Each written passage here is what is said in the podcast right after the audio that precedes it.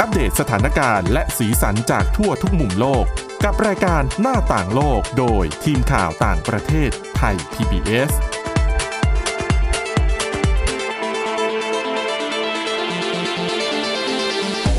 สวัสดีค่ะ ต้อนรับคุณผู้ฟังเข้าสู่รายการหน้าต่างโลกนะคะ อัปเดตเรื่องราวทั้งสถานการณ์และสีสันจากทั่วทุกมุมโลกกับทีมข่าวต่างประเทศไทย PBS เช่นเคยค่ะ ฟังกันได้ทุกที่ทุกเวลานะคะ ผ่านทางพอดแคสต์ ค้นหาคำว่าหน้าต่างโลกหรือไปที่ www thaipbspodcast.com นะคะ วันนี้อยู่กับคุณอาทิตย์สุมนเรืองรัตน์สุนทร และดิฉันวินิษฐาจิตกรีค่ะ สวัสดีค่ะ วันนี้เรามีเรื่องราวเกี่ยวกับโควิด -19 มาฝากกันนะคะสำหรับที่มาของโรคไวรัสที่ทะลุทะลวงไปทั่วโลก แล้วก็สร้างความเสียหายมากมายตลอด 3 ปีที่ผ่านมานะคะ เรื่องของต้นตอก็ยังไม่ได้คำตอบ แล้วก็มีความคืบหน้าครั้งใหม่มาอัปเดตให้ฟังกันนะคะ แต่ว่าก่อนจะไปถึงที่มาของโรค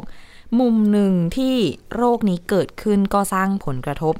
เรียกว่าในหลายแง่เลยนะคะ ส่วนหนึ่งเนี่ยสำหรับในสังคมญี่ปุ่น ทำให้เหมือนกับว่าเกิดกลุ่มอาการหนึ่งมากขึ้นหลายๆคนอาจจะเคยได้ยินชื่อกันมาก่อนสำหรับฮิคิโคโมริ ค่ะ นะคะ ก็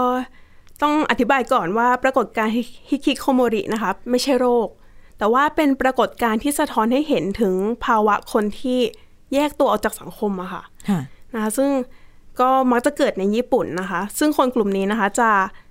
ใช้เวลาใช้ชีวิตอยู่กับตัวเอง แล้วก็ออกห่างจากสังคมเป็นเวลาตั้งแต่ 6 เดือน อืม ขึ้นไป ค่ะ นะคะ ซึ่งสิ่งที่เกิดขึ้นก็คือ คือปัญหาเนี้ยค่ะ มีอยู่ในญี่ปุ่นอยู่แล้วนะคะ แล้วก็คำนี้นะคะ ถูกนิยามขึ้นตั้งแต่ทศวรรษที่ 1980 นะคะ แล้วทางรัฐบาลญี่ปุ่นเองนะคะ ก็มีความกังวลเกี่ยวกับปรากฏการณ์นี้มาตั้งแต่ในช่วง 10 ปีที่ผ่านมาค่ะ ค่ะ ก็เรียกว่ากังวลมาเรื่อยๆนะคะ แต่พอมาเจอการแพร่ระบาดของโควิด -19 ก็ทำให้กังวลมากขึ้นไปอีกนะคะ เพราะว่าอย่างที่ทราบกันดีนะคะว่าพอมีโควิด -19 ก็ตามมาด้วยมาตรการป้องกันต่างๆ ซึ่งก็ยิ่งทำให้คนญี่ปุ่นนะคะยิ่งแยกตัวออกจากสังคมมากขึ้น อืม นะคะ ซึ่งจากการสำรวจนะคะอ่าโดยหน่วยงานรัฐบาลนะคะ ที่มีชื่อว่า Children and Families Agency นะคะ เขาทำการสำรวจในกลุ่มตัวอย่าง 12,249 คนนะคะ แล้วก็พบว่าประมาณ 2%นะคะของคนที่มีช่วงอายุ 15-64 ปีนะคะ ถูกนิยามว่าเป็นคือมีภาวะอาการนี้นะคะ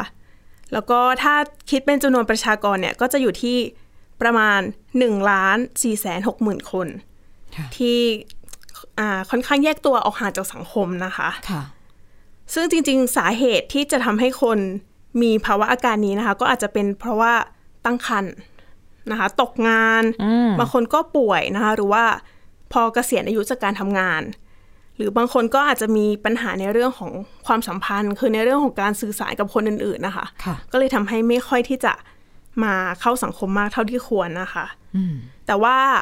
มากกว่าหนึ่งในห้าของคนที่ตอบแบบสอบสอบถามนะคะ ก็บอกว่าสาเหตุหลักๆ เลยก็คือมาจากโควิด -19 นี่แหละ ค่ะ นะคะ ซึ่งญี่ปุ่นก็เหมือนกับประเทศในเอเชียประเทศอื่นๆนะคะ ก็คือผ่อนคลายมาตรการค่อนข้างช้า ถ้าเทียบกับยุโรปนะคะ แล้วก็มาตรการที่บังคับใช้ก็คือค่อนข้างรัดกุม อืม นะคะแล้วก็บังคับใช้ค่อนข้างนานนะคะ ซึ่งพอมีมาตรการออกมาก็แน่นอนทำให้การติดต่อสื่อสารกับคนอื่นเนี่ยก็ไม่ได้ทำเหมือนที่เคยทำนะคะ อืม แล้วสิ่งนี้นะคะก็ยิ่งมาซ้ำเติมปัญหาที่มีอยู่ในญี่ปุ่นนะคะแล้วก็ยังทำให้ปัญหาเรื่องการเงิน อืม แย่ลงไปด้วยนะคะ ค่ะ ก็อาจจะทำให้เปอร์เซ็นต์ของคนที่อ่าฆ่าตัวตายอะค่ะ อาจจะเพิ่มสูงขึ้นตามไปด้วย รวมไปถึงความรุนแรงในครอบครัว ค่ะ ก็อาจจะเพิ่มขึ้นไปด้วยนะคะ ซึ่งก่อนหน้านี้ก็มีผู้เชี่ยวชาญออกมาบอกนะคะว่า อาการภาวะฮิคิโคโมรินะคะ อาจจะเกิดจากคนที่มีภาวะซึมเศร้า อืม หรือว่าความวิตกกังวลนะคะ ซึ่งส่วนหนึ่งก็คือมาจากวัฒนธรรมของญี่ปุ่นเอง ค่ะ ก็คือในสังคมญี่ปุ่นนะคะอ่าดิฉันว่าค่อนข้างกดดันเนาะ คือหลาย ๆ อย่าง นิสัยของคนญี่ปุ่นหลาย ๆ คนถ้าหากเคยไปอาจจะสังเกตว่า เขามารยาทดี ค่ะ แล้วก็มีความ ระแวดระวังผู้คนรอบตัว นึกถึงคนรอบข้างอยู่ตลอดเวลา อย่างเช่น ชัดๆที่สุดสำหรับดิฉันที่ดิฉันเคยเห็นก็คือการโดยสารรถสาธารณะ ค่ะ เขาก็จะไม่เปิดเสียงโทรศัพท์ หรือไม่กระทั่งเสียงเตือนตึ้งติ้งข้อความอะไรแบบเนี้ย หรืออ ม ว่ากระทั่งเขาฟังหูฟังเขาก็จะไม่ฟังให้มันดังจนเกินไปดิฉันว่ามันเป็นหนึ่งในอย่างหนึ่งในสิ่งที่สะท้อนถึงความระแวดระวัง แล้วก็แบบมุมหนึ่งคือความกดดันนั่นแหละ เพื่อที่จะไม่ให้ตัวเองแบบแปลกแยก้หรือทำอะไรไปกระทบใคร เขาก็จะแบบเครียดอยู่ตลอดเวลาถูกไหมต้องระวังอะไรแบบนี้ ใช่แล้วก็มีในเรื่องของการทำงานด้วย อืม ที่ไปทำงานก็กลับบ้านตรงเวลาก็ไม่ได้ เดี๋ยวลุกก่อนก็ไม่ดีอีก ใช่ค่ะ ค่ะ ซึ่งปัญหานี้ก็แน่นอนนะคะ ยิ่งทำให้ญี่ปุ่นกังวลในเรื่องของจำนวนประชากร เพราะว่าตอนนี้ญี่ปุ่นก็เข้าสู่สังคมผู้สูงอายุนะคะ ค่ะ แล้วก็เริ่มที่จะขาดแคลนแรงงานแล้วนะคะ อืม แล้วยิ่งเดี๋ยวนี้ก็คือ คนไม่ค่อยที่จะสนใจในเรื่องของการมีชีวิตคู่ด้วย อืมค่ะ นะคะนะซึ่งก็เป็นเป็นโสดกันมากขึ้น แล้วก็ไม่ค่อยแต่งงาน อ่า แล้วส่วนใหญ่ก็อาจจะหันไปสื่อสารในช่องทางออนไลน์มากขึ้นนะคะ ค่ะ ก็เลยทำให้การมีปฏิสัมพันธ์กับคนที่อยู่รอบๆตัวเนี่ยน้อยลง อืม นะคะ ซึ่งในปี 2018 นะคะ รัฐบาลญี่ปุ่นนะคะเขาก็มีการออกมาตรการมาช่วยคนกลุ่มนี้ด้วยนะคะ ก็คือหลักๆก็จะเป็นการให้บริการสายด่วนให้คำปรึกษา อืม นะคะ รวมไปถึงมีการไปเยี่ยมที่บ้านด้วย ค่ะ สำหรับคนที่มีอาการนี้นะคะ แล้วก็มีการอ่ามีบ้านให้พักนะคะสำหรับวัยกลางคน หรือว่าคนชรานะคะ แต่ว่าพอมาเจอปัญหาโควิดอะค่ะ ค่ะ แผนรับมือเหล่านี้ก็รัดกลุ่มมากขึ้นก็คือ เพิ่มมาตรการเข้าไปอีก อืม เพื่อจะได้ช่วยเหลือได้มากขึ้นนะคะ ซึ่งเขาก็เพิ่งมีการเพิ่มเมื่อช่วงสิ้นปีที่ผ่านมานี้เองนะคะ ค่ะ ซึ่งถึงสิ่งที่เพิ่มมานะคะ ก็รวมไปถึงการรณรงค์เกี่ยวกับการป้องกันการฆ่าตัวตาย อ๋อ เพราะว่าอย่างที่บอกว่าพอเกิดภาวะเนี้ยค่ะ บวกกับปัญหาเศรษฐกิจก็อาจจะทำให้คนญี่ปุ่น อาจจะอ่ามีแนวโน้มที่จะฆ่าตัวตายมากขึ้นนะคะ ค่ะ นอกจากนี้ก็ยังมีการส่งที่ปรึกษานะคะ แล้วก็เจ้าหน้าที่ช่วยเหลือทางสังคมเนี่ยไปตามโรงเรียนต่างๆ มากขึ้น อืม ก็คือดูแลเด็กๆ ให้มากขึ้นนะคะ แล้วก็ยังคงมีการให้คำปรึกษาทางโทรศัพท์ต่อไปนะคะ มีสายด่วนต่างๆ ให้บริการต่อไปนะคะ ค่ะ แล้วก็ยังรวมไปถึงผู้ปกครองที่ต้องการมาเป็นพ่อเลี้ยงเดี่ยว แม่เลี้ยงเดี่ยวอะค่ะ ค่ะ เขาก็มีแผนก็คืออาจจะมีแผนในเรื่องของการเตรียมอาหารสำหรับลูก อ๋อ ๆ ก็เหมือนวางแผนให้นะคะ หรือว่าบางคนที่กำลังจะหย่าเขาก็มีการวางแผนอ่าวางแผนให้ว่าจะต้องทำยังไงต่อไป ค่ะ ก็คือช่วยรับมือ ช่วยประชาชนรับมือให้มากขึ้นนะคะ ปัญหาต่างๆอะเนาะ ใช่นะคะ ซึ่งต้องยอมรับว่าโควิด -19 เนี่ยมาทำให้ปัญหานี้เนี่ยซึ่งมีอยู่แล้วในญี่ในญี่ปุ่นนะคะย่ำแย่ลงกว่าเดิม ค่ะ แต่ในอีกมุมหนึ่งก็คือทำให้ญี่ปุ่นนะคะ กลับมาโฟกัสในเรื่องนี้กันมากขึ้นด้วย อืม เพราะว่ามายิ่งสะท้อนให้เห็นว่าญี่ปุ่นมีปัญหานี้อยู่อะค่ะ ก็จะได้ตระหนักว่าจริง ๆ แล้ว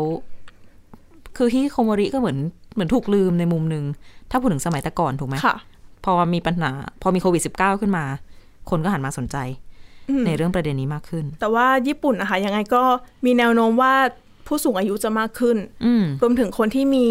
คนที่จะเป็นโสดจะมากขึ้นด้วย ค่ะ เพราะยังไงปัญหาเนี้ยถึงแม้ว่าโควิด -19 จะหมดไปอะค่ะ แต่ว่าปัญหาเนี้ยก็น่าจะยังคงมีอยู่ เพราะฉะนั้นรัฐบาลญี่ปุ่นก็ต้องหาทางรับมือต่อไปอยู่ดี เพราะเป็นลักษณะสังคมด้วยนะคะ ที่ ค่ะ เดี๋ยวนี้ก็อย่างที่เราพูดกันตลอดเนาะไม่อยากแต่งงานหรือว่า อาจจะหาคู่ที่ถูกใจไม่ได้ มีเรื่องของเงินทองต่างๆ ไม่อยากมีลูกอยากจะโฟกัสการทำงาน ทิศทางก็จะเป็นไปทางนั้น แล้วก็เป็นสังคมผู้สูงอายุอายุก็มากขึ้นเรื่อยๆด้วยนะคะ เรายิ่งพอมาเจอโรคระบาดยิ่ง อืม อืมอะไรก็ไม่แน่นอนจริง ไม่อยากจะอืม ค่ะ ใช่ก็ ทำงาน ใช้ชีวิต อยู่คก็อาจ นเดียว ๆ อาจจะตกงาน เนาะ แล้วก็ถ้ามีชีวิตคู่ตกงานด้วย โอ้โห ยากไปหมด ยากค่ะ ยิ่งถ้ามีลูกด้วยอย่างเงี้ยนะคะ ค่ะ นั่นแหละผลพวงจากโรคระบาดในอีกมิติหนึ่งที่อาจจะนึกไม่ถึงนะคะ ค่ะ ซึ่งถ้าพูดถึงโควิด -19 คุณผู้ฟังเรื่องที่มา เราก็คุยกันมานั่นแหละ 3 ปีเท่าที่มีระบาดมาจนตอนนี้ก็เฉยๆกันแล้วนะคะ คุยกันตั้งแต่เริ่มระบาดแล้ว ใช่ ค่ะ ก็ไล่ตั้งแต่อะไรอะ ขังคาว อืม ตัวนิ่ม ตัวนู้นตัวนี้เยอะแยะมากมายว่าอาจจะไม่ได้แบบเป็นแค่สัตว์ชนิดเดียวด้วยที่แพร่เชื้อให้มนุษย์ แล้วก็ถ้าพูดถึงที่มาของโรคนี้ที่ฆ่าชีวิตคนไปตอนนี้ก็ร่วมๆเจ็ดล้านคนเท่าที่มีบันทึกนะ ค่ะ พูดถึงที่มาเมื่อไหร่ ก็จะนึกถึงอู่ฮั่นเพราะว่าเจออระบาดที่แรก แล้วพูดถึงอู่ฮั่นเจาะลึกลงไปอีก ก็จะเป็นที่ตลาดหัวหนาน เชื่อว่าอาจจะเคยได้ยินชื่อกันมาบ้างนะคะสำหรับตลาดหัวหนานที่เป็นตลาดค้าอาหารทะเลและสัตว์ป่าด้วย จะมีสัตว์ป่าทั้งสัตว์ป่าที่เขารับประทานกันอยู่แล้วที่นู่น หรือมีในโซนของการแบบลักลอบเอามาขายก็มี ค่ะ นะคะทุกคนเรียกว่าเหมือนกับแทบจะทั้งโลกก็มองตลาดนี้เป็นผู้ร้ายที่เป็นเหมือนแหล่งบ่มเพาะโควิด -19 จนมาติดมนุษย์ แล้วมนุษย์ก็เอาไปแพร่ต่อ จนกระจายไปทั่วโลกในที่สุด แต่ว่าตลอดเวลา 3 ปีที่ผ่านมาเนี่ย ต้องเรียกว่ามีงานวิจัยเกี่ยวกับที่มาของโควิด -19 เยอะแยะมากมาย เพียงแต่ว่างานวิจัยจากฝั่งจีน ที่ตีพิมพ์ออกมาแล้วก็ผ่านขั้นตอนของสิ่งที่เรียกว่า peer review หรือว่าการตรวจทานรับรองโดยผู้เชี่ยวชาญ ซึ่งเป็นกระบวนการปกติที่การศึกษาต่างๆ จะต้องมีการทำเป็นเหมือนกับเป็นการเช็คอะเนาะ ค่ะ ทำศึกษาออกมาเสร็จแล้ว ตีพิมพ์ผลออกมาแล้วก็ผ่าน peer review อีกรอบหนึ่งเพื่อจะยืนยันให้คนอ่านได้รู้ว่า อันนี้เป็นสิ่งที่ได้รับการตรวจทานจากผู้เชี่ยวชาญแล้วเชื่อถือได้นะคะ อืม ต้องบอกว่า เพิ่งจะเดือนนี้เองที่ผลการศึกษาจากฝั่งจีนเกี่ยวกับที่มาของโควิด -19 ที่มีการตรวจทานรับรอง ฉบับแรกเพิ่งจะได้รับการตีพิมพ์ ตีพิมพ์ในวารสารเนเจอร์นะคะ ซึ่ง ใจความสำคัญของการศึกษาชิ้นนี้เนี่ยต้องบอกว่า แย้งกับที่พูดมาตั้งแต่ต้นหมดเลย ก็คือเรื่องอัตลาดหัวหนานว่าเป็นที่มาของโควิด -19 เนี่ย อันเนี้ยเขาก็แย้ง ค่ะ อืม รวมถึงทฤษฎีที่เราได้ยินมาตลอดแล้วเราก็เชื่อว่า อืม ค่อนข้างจะเป็นไปได้มากที่สุด ก็คือโรคนี้มันแพร่จากสัตว์ กระโดดข้ามมาที่คนเรา ค่ะ ใช่ไหมคะ ไม่ใช่อ่ะอาจจะแบบทฤษฎีที่บอกว่าเอารั่วมาจากห้องแลบห้องทดลองต่าง ๆ อันนั้นก็เหมือนกับจะตกตกๆไป อืม อืม ทีนี้ นักวิจัยจากศูนย์ควบคุมและป้องกันโรคของจีนหรือว่า CDC เนี่ย คือเขาอะเก็บตัวอย่างจากที่ตลาดหัวหนาน เก็บตั้งแต่มกราคม 2020 ก็คือช่วงที่เพิ่งจะเจอการระบาดนั่นแหละ ค่ะ เก็บจากสิ่งแวดล้อมต่างๆ ก็คือเหมือนเป็นเอาอ่ะเอาสำลีไปสวอปอะนะคะ ก็ไปป้ายตามพื้นผิว พื้น กระติกน้ำอะไรต่างๆ โต๊ะเคาน์เตอร์ในตลาดเนี้ยก็เก็บเก็บเก็บมาทั่วตลาด แล้วก็เก็บตัวอย่างจากสัตว์ต่างๆ ที่อยู่ในตลาดในเวลานั้น ระหว่างมกราคมถึงมีนาคมของปี 2020 3 ปีเต็มๆแล้วนะคะ เก็บมาทั้งหมดเนี่ย 1,380 ตัวอย่าง แบ่งเป็นที่เก็บจากสิ่งแวดล้อมพื้นผิวต่างๆ 923 ตัวอย่าง แล้วก็เก็บจากสัตว์มา 457 ตัวอย่าง สัตว์เนี่ยเก็บมา 18 ชนิดด้วยกัน มีเขาไปเก็บในตู้เย็น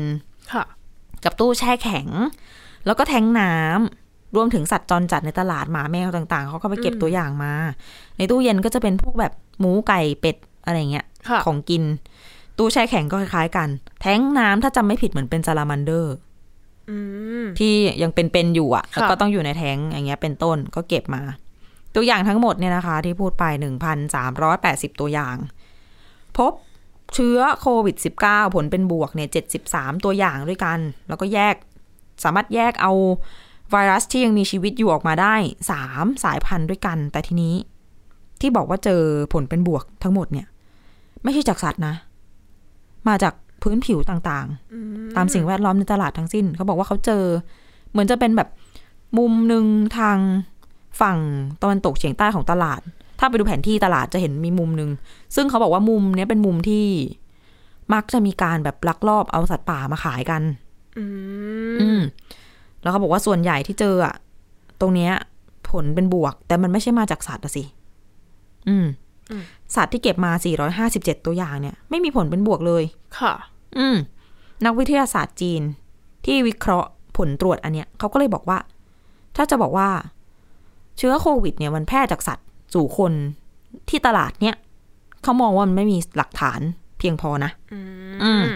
แล้วก็เขาก็ยังเจออีกว่า ไวรัสที่เขาเจอไอ้ไอ้พวกที่ผลเป็นบวกตัวอย่างต่าง ๆ เนี่ยเขาก็เอาไปเทียบค่ะ กับเชื้อที่มาจากคนที่ติดโควิด ช่วงแรกๆ ช่วง ตอนนั้นก็จะมีคนเข้าโรงพยาบาลไปแหละตั้งแต่ปลายปี 2019 เนาะที่เราเห็นข่าวกันแบบ ปอดอักเสบปริศนานู่นนี่นั่น ค่ะ เขาก็เก็บตัวอย่างไว้ แล้วทีนี้เขาก็เอา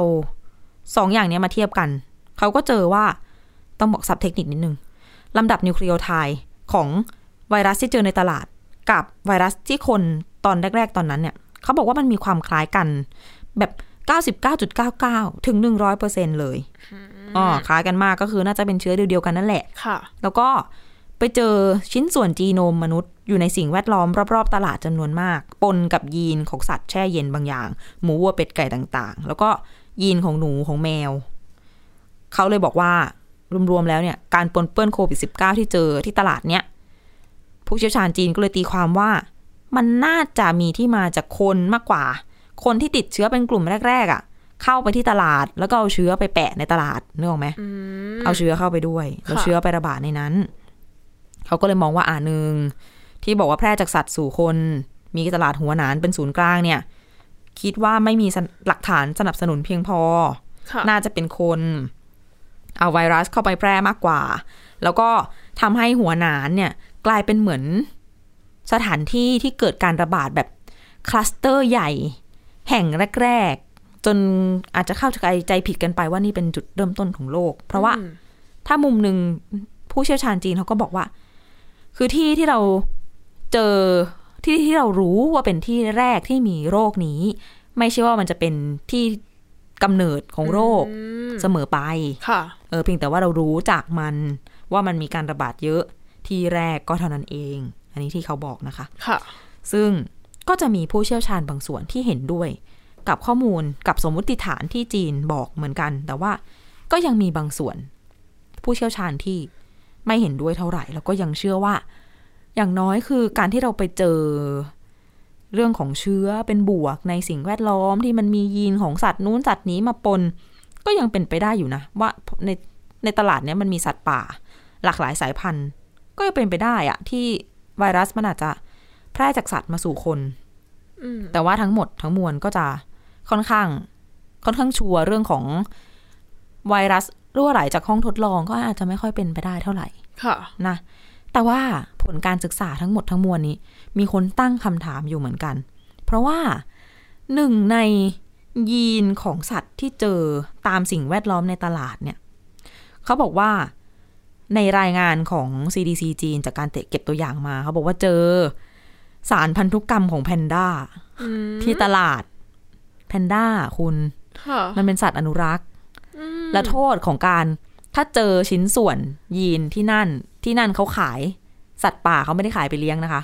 เขากินสัตว์ป่าเขาก็จะมีการฆ่าสัตว์ ค่ะ ป่าที่นั่น แล้วก็ขายเนื้อขายอะไร ถ้าเจอยีนแพนด้าที่ตลาดหัวหนาน เท่ากับมีคนเอาแพนด้าไปฆ่า ที่ตลาดหัวหนานแล้วขายเนื้อเหรอ ซึ่งผู้เชี่ยวชาญก็บอกว่า โทษของการฆ่าแพนด้าในจีนเนี่ยนะคะ สูงสุดประหารชีวิตนะคะ ดังนั้นก็ค่อนข้างจะเป็นไปไม่ได้เลยที่ใครจะไปทำอุกอาจอะไรประมาณนั้น ก็เลยเป็นสาเหตุให้ถูกตั้งคำถามว่า นี่วิเคราะห์ข้อมูลมานี่ถูกหรือเปล่า เก็บตัวอย่างมานี่มีอะไรปนเปื้อนไหม ค่ะ ประมวลผลผิดพลาดอะไรไหมนะคะ แต่ใด ๆ ก็คือที่เอามาเล่าให้ฟังกันก็คือมันก็เป็นเบื้องต้นเท่านั้นนะคะ ทั้งหมดทั้งมวลไม่มีใครฟันธงนะ ที่พูดมาทั้งหมดยังเป็นข้อสันนิษฐานอยู่สำหรับเรื่องต้นต่อโควิด -19 ซึ่งยังต้องติดตามกันต่อไป แล้วก็ต้องบอกว่าอย่าเพิ่งสิ้นหวังนะคุณผู้ฟัง เพราะว่าย้อนไปดูโรคอื่นๆอย่างเขาบอกว่าโรคซาร์สก็เป็นสิบปีกว่าจะรู้ว่ามันมาจากอะไรกันแน่ หรืออย่างอะเอชเอชไอวีอย่างเงี้ยก็ ค่ะ นานเป็นสิบปีอะกว่าจะรู้ว่ามันมาจากลิงอ่ะอย่างเงี้ยเป็นต้นนะคะเหรือเวลาอีกเล็กน้อยแถมเรื่องของจีนอีกเรื่องหนึ่งดีกว่า เคยได้ยินไหมว่าสำนวนสำนวนสำนวนไทยพูดว่าเชือดไก่ให้ลิงดูไหม ค่ะ สำนวนจีนเหมือนกันเปียบเลย ว่ายังไงคะ เชือดไก่ให้ลิงดูไงเขาแปลเป็นภาษาอังกฤษเขาบอกว่า kill the chicken to scare the monkey ก็คือเชือดไก่ให้ลิงมันกลัวใช่ไหมคะ ค่ะ นั่นแหละเป็นสุภาษิตเก่าแก่ของจีน แปลเป็นไทยเหมือนกันเลยก็คือเป็นการ อืม ทำให้อะไรคู่ต่อสู้สักตัวหนึ่งที่ดูแบบหน้าเกรงขามเนี่ย กลัวได้ด้วยการลองฆ่าสัตว์เล็ก ๆ ให้เขาเห็นน่ะ ค่ะ เอออะไรประมาณนั้น แต่เชือดไก่แล้วเกิดอะไรขึ้นในจีน อ่ะ งงไหม แล้วเรามาเริ่มงงแล้ว เรื่องของเรื่องก็คือมีข่าวนี้ค่ะ คุณผู้ฟัง มีชายชาวจีนคนหนึ่ง เขาถูกจำคุก เพราะไปทำให้ไก่ตกใจจนตาย อืม หืม ตกใจ ตกใจ ตกใจกลัวจนตาย เรื่องของเรื่องเป็นอย่างนี้ ผู้ชายคนหนึ่ง เขาเพิ่งถูกตัดสินโทษจำคุกเมื่อสัปดาห์ที่ผ่านมาศาลเนี่ยตัดสินว่าเขากระทำผิด ฐานทำให้ไก่ 1,100 กว่าตัว ตกใจตาย โอ้โห ไก่ 1,100 ตัวเนี่ย เป็นของเพื่อนบ้าน ดิ ที่ ฉัน เขา นึกว่าตัวเดียว ไม่พันกว่าตัว อืม อ๋อเป็นการตายหมู่ ค่ะ ซึ่งไก่เป็นของเพื่อนบ้านที่เขาเหมือนแบบทะเลาะกันอยู่อะ อืม คือคุณผู้ชายที่โดนโทษเนี่ยกับเพื่อนบ้านใช่ไหมไม่ถูกกันนะคะ ค่ะ ทีนี้ เรื่องมันเกิดขึ้นตั้งแต่เดือนเมษายนปีที่แล้ว คุณเพื่อนบ้านเนี่ย ตัดต้นไม้บ้านของคุณคนเนี้ยนายเอเนี่ย ตัดต้นไม้แล้วเขาไม่พอใจเขาก็เลยทะเลาะกัน ทะเลาะกันมาเรื่อยๆเรื่อยๆนายเอเนี่ย ไม่พอใจไม่ไม่รู้คิดยังไง แอบย่องไปบ้านของเพื่อนบ้านคู่กรณี ตอนกลางคืน อืม ซึ่งเขามีเหมือนโรงเลี้ยงไก่ ค่ะ ก็ย่องเข้าไปข้างใน ก็ไม่รู้เหมือนกันว่าตั้งใจเข้าไปทำอะไรกันแน่ แต่ว่าไปตอนกลางคืนใช่ปะก็เลยถือไฟฉายเข้าไปด้วย อืม ปรากฏว่าไอ้ไฟฉายที่ถือเข้าไปอะทำให้ไก่ตกใจมากๆ แล้วไก่มันก็ไปวิ่งกองกรูกันหนีเข้าไปในมุมหนึ่งแล้วมันก็เหยียบกันทับกัน อืม แล้วก็ตายไปเป็นร้อยตัว รอบแรกที่นายเอคนนี้เนี่ย บุกรุกเข้าไปในบ้านของเพื่อนบ้านทำให้ไก่เหยียบกันตายห้าร้อยตัวเขาก็เลยโดนตำรวจจับ ค่ะ แล้วก็ต้องจ่ายค่าปรับ ค่าปรับก็แพงอยู่น่าจะประมาณหนึ่งหมื่นห้าพันกว่าบาท ตีเป็นเงินไทย อืม แต่ไม่จบ หายไปสักพักหนึ่งเอาอีกแล้วค่ะ ย่องเข้าไปตอนกลางคืนทำเหมือนเดิมที่โรงเลี้ยงไก่ คราวนี้ไก่ตายไปหกร้อยสี่สิบตัว คราวนี้แหละ ก็เลยโดน คือไม่โดนโทษปรับเฉยๆแล้วขึ้นศาลเลยนะคะศาลก็เลยตัดสินว่า เนี่ย คือไก่ที่ตายไปหนึ่งพันหนึ่งร้อยตัวเนี่ย คิดเป็นมูลค่านะคะ ทั้งหมดเนี่ยมากกว่าหนึ่งหมื่นสามพันหยวน คิดเป็นเงินไทยก็โอ้โหสี่ห้าหมื่นบาทได้ ค่ะ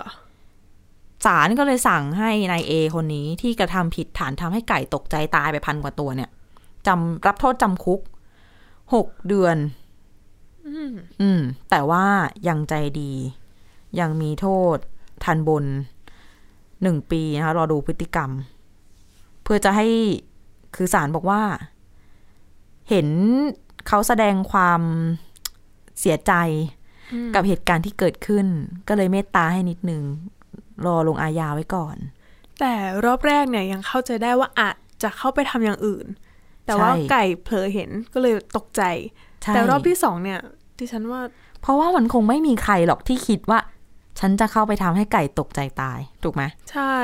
เพราะว่าอะถ้าสมมติจะทำแบบนั้นก็คืออาจจะแบบทำร้ายไก่ ค่ะ ตี หรืออะไรสักอย่าง ไม่ใช่ อันเนี้ยรอบแรกกับบังเอิญแหละ ค่ะ หรือหิ้วไฟฉายย่องเข้าไปจะทำอะไรไม่รู้แหละ นั่นแหละ แต่รอบที่สองเนี่ย คือรู้แล้วไง อืม รู้แล้วว่า ไก่ตกใจตายตั้งเยอะเขาเสียหายหลายบาทเนาะ ค่ะ เอาอีก นั่นแหละค่ะ เลยเป็นโทษไปกลายเป็นข่าวแปลกๆที่อ่ะสำนักข่าวที่นำเสนอมาเขาก็โยงกับสำนวนเนี่ยนะเชือดไก่ให้ลิงดูอืมปรากฏว่าเชือดไก่มาแต่คนนี่ก็รับโทษไปนะคะ ฟังแล้วจริง ๆ ต้องบอกว่าคดีเกี่ยวกับปัญหาต่างๆ เพื่อนบงเพื่อนบ้านบ้านเราก็มีไม่น้อยนะ ค่ะ ติดตามรายการทีวีต่างๆ ไม่ว่าจะเป็นแบบสุนัขแมวสัตว์ต่างๆ ที่เขาเลี้ยงกันไว้ หรือเรื่องการตัดต้นไม้เนี่ยเป็นอะไรที่เกิดขึ้นแทบทุกที่ บางทีก็เรื่องของการจอดรถ อืม บางทีก็จอดรถขวางกัน เข้าบ้านไม่ได้บ้างอะไรบ้าง เออแต่ว่าอย่างบ้านเราหรือว่าอีกหลายๆประเทศอาจจะแรงกว่าที่จีน เพราะว่าอาจจะควักปืนออกมายิงกันเลย ค่ะ อันนั้นเขายังนายเอคนนี้เขายังอุตส่าห์ย่องไปตอนกลางคืน แต่ก็ไม่รู้เหมือนกันนะ เจตนาจริงๆจะน่ากลัวมากกว่านี้หรือเปล่า ค่ะ นะคะอ่ะเก็บมาฝากกันนะคะสำหรับข่าวแป แปลกนะคะคุณผู้ฟังและนี่คือหน้าต่างโลกสำหรับวันนี้นะคะ ติดตามฟังเรื่องราวรอบโลกกับเราได้ทุกที่ทุกเวลาเช่นเคยนะคะผ่านแอปพลิเคชันพอดแคสต์ต่างๆ ค้นหาคำว่าหน้าต่างโลก หรือไปที่ www.thaipbspodcast.com ค่ะ วันนี้เราสองคนและทีมงานลาไปก่อนสวัสดีค่ะ สวัสดีค่ะ Thai PBS podcast. View the world via the voice.